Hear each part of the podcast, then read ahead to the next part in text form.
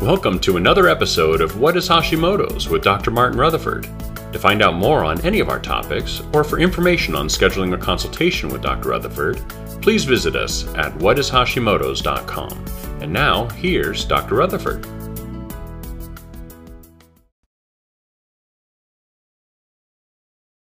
So the question that we got that I'm going to cover today is Hashimoto's disease explained.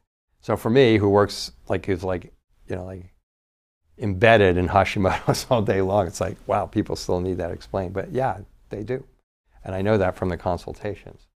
Um, I can tell you that uh, most of the Hashimoto's seminars that I've gone to have been about uh, 24 hours long over a period of three days. So I'm, I'm going to bring you the ultimate cliff notes of Hashimoto's disease explained. So Hashimoto's, uh, Dr. Hashimoto was a, um, a PhD in Japan back in the early 1900s. And he got the, and, and he was looking to see why are people getting uh, thyroid problems. This was before the atomic bombs. I don't know if you know that um, people who were in the areas of like the testing in Las Vegas for atomic weapons all got thyroid problems, radiation, screwed up their iodine and stuff like that. But this was before that. This was before Hiroshima and all that type of stuff. So he's, he's checking it out. And he goes, you know what? All these people have autoimmune antibodies against their thyroid. And, um, and nobody took him seriously. He, uh, so, so uh, there were some doctors throughout the time, throughout the, the last century, um, who checked for Hashimoto's. Occasionally, I'll get a person who was checked for Hashimoto's in like 1960 or 1970, which like shocks me.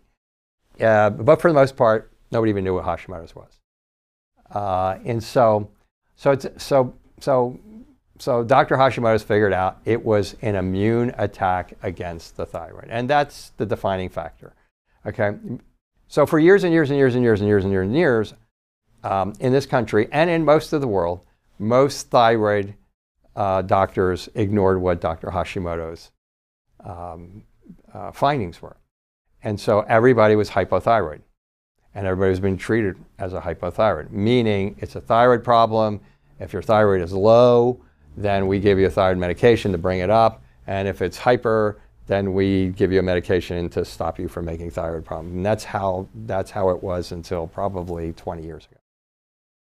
So, okay, so basically, what happens is, uh, let, let's go to the autoimmunity then. So basically, what happens is you were born with a gene that says it's okay to attack your thyroid. Now, you, now, and this is why I'm not yet fully embracing genetic testing because genetic testing tells you what could happen, it doesn't necessarily tell you what's going to happen. So you could have a gene and never, ever, ever ha- have a, a, a Hashimoto's in your lifetime. And um, so basically, then the next thing that occurs is life. is life. So there are a lot of triggers that can trigger autoimmunity, not just Hashimoto's, but autoimmunity, and uh, in general. And those triggers are significant stress. Who's had significant stress over the last three or four or five or six years? Um, it can be an overwhelming infection. So those of you know I have Hashimoto's. Uh, for me, it was a combination of an overwhelming infection and stress that hit me. It was a, I was under a lot of stress and I got pneumonia. Everything blew up.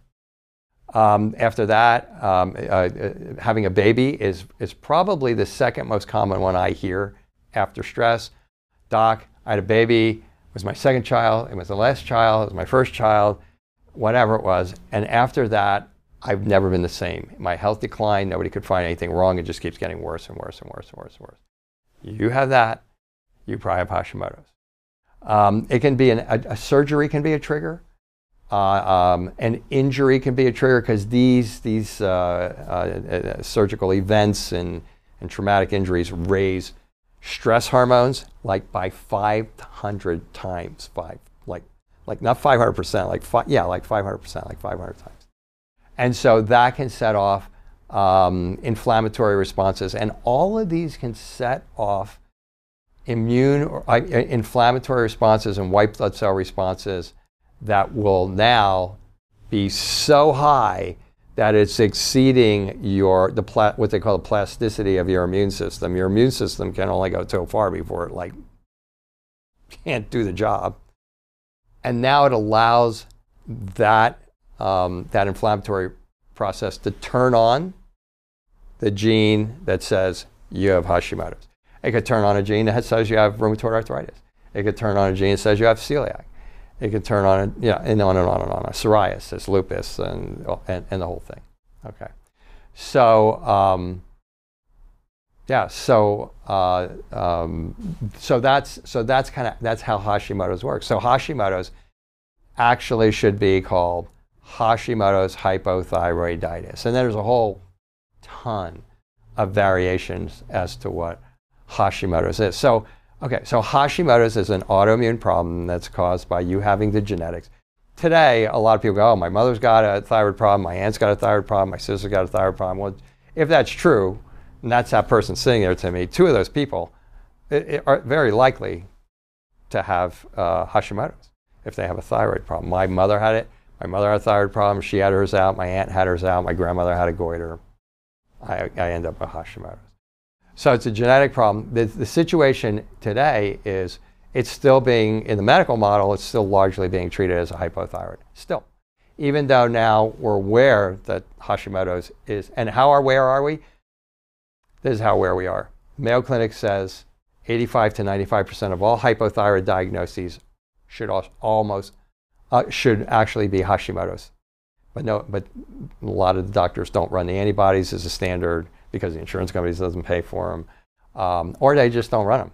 You know, to find out if you're in that 85 to 95 percent. So it's so that's why if you start looking around and going like, whoa, it's this explosion of Hashimoto's. Well, part of it is an explosion because more generations are now getting it from the previous generations. There's a lot more triggers. Like, just for example, chemicals can be triggers. I mean, they've put 80,000 chemicals into our society since like 1980. And they're not really checking a whole lot of them out to see how they affect us. Um, so, you have, so you have that. And then, and then you just have people looking for it now. So now you have people looking for it who've never looked for it before. And, they, and, and, the, and the ranges used to be oh my God, the range, like for this one antibody that confirms Hashimoto's, it's called a thyroid peroxidase antibody, TPO antibody. The range used to be a 0 to 100 when I first started in this. And now the Mayo Clinic ranges are 0 to 9. We have four hospitals here in Reno. I'm in Reno, Nevada. And one of them is 0 to 9, one of them 0 to 32, one of them 0 to 34, one of them 0 to 26. So you can see how confusing this whole thing can get. And so they're getting so more and more people are being diagnosed with it just because people are looking, the ranges are now getting closer to what they should be. So there's just a whole lot of reasons if you're wondering like, why is everybody got Hashimoto's? Well, Dr. Hashimoto's could have told you back in 1911 why that was, but nobody was listening to him. So, so I think that should probably do it. I mean, uh, I mean that's really what Hashimoto's is. It's an autoimmune disease. That's how it happens. And then once you get it, the, the battle is to get your immune system under control. If the medical profession started treating it as an autoimmune problem, most Hashimoto's patients would come here and they'd either be on steroids or they'd be on, on immunoglobulin therapy and they'd feel better.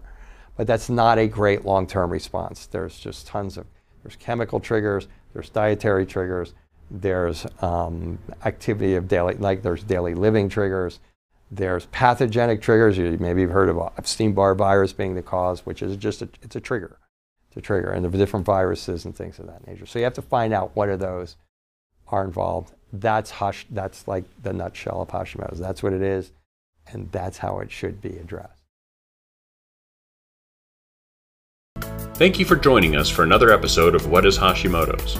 To find out more on any of our topics, or for information on scheduling a consultation with Dr. Rutherford, please visit us at whatishashimoto's.com.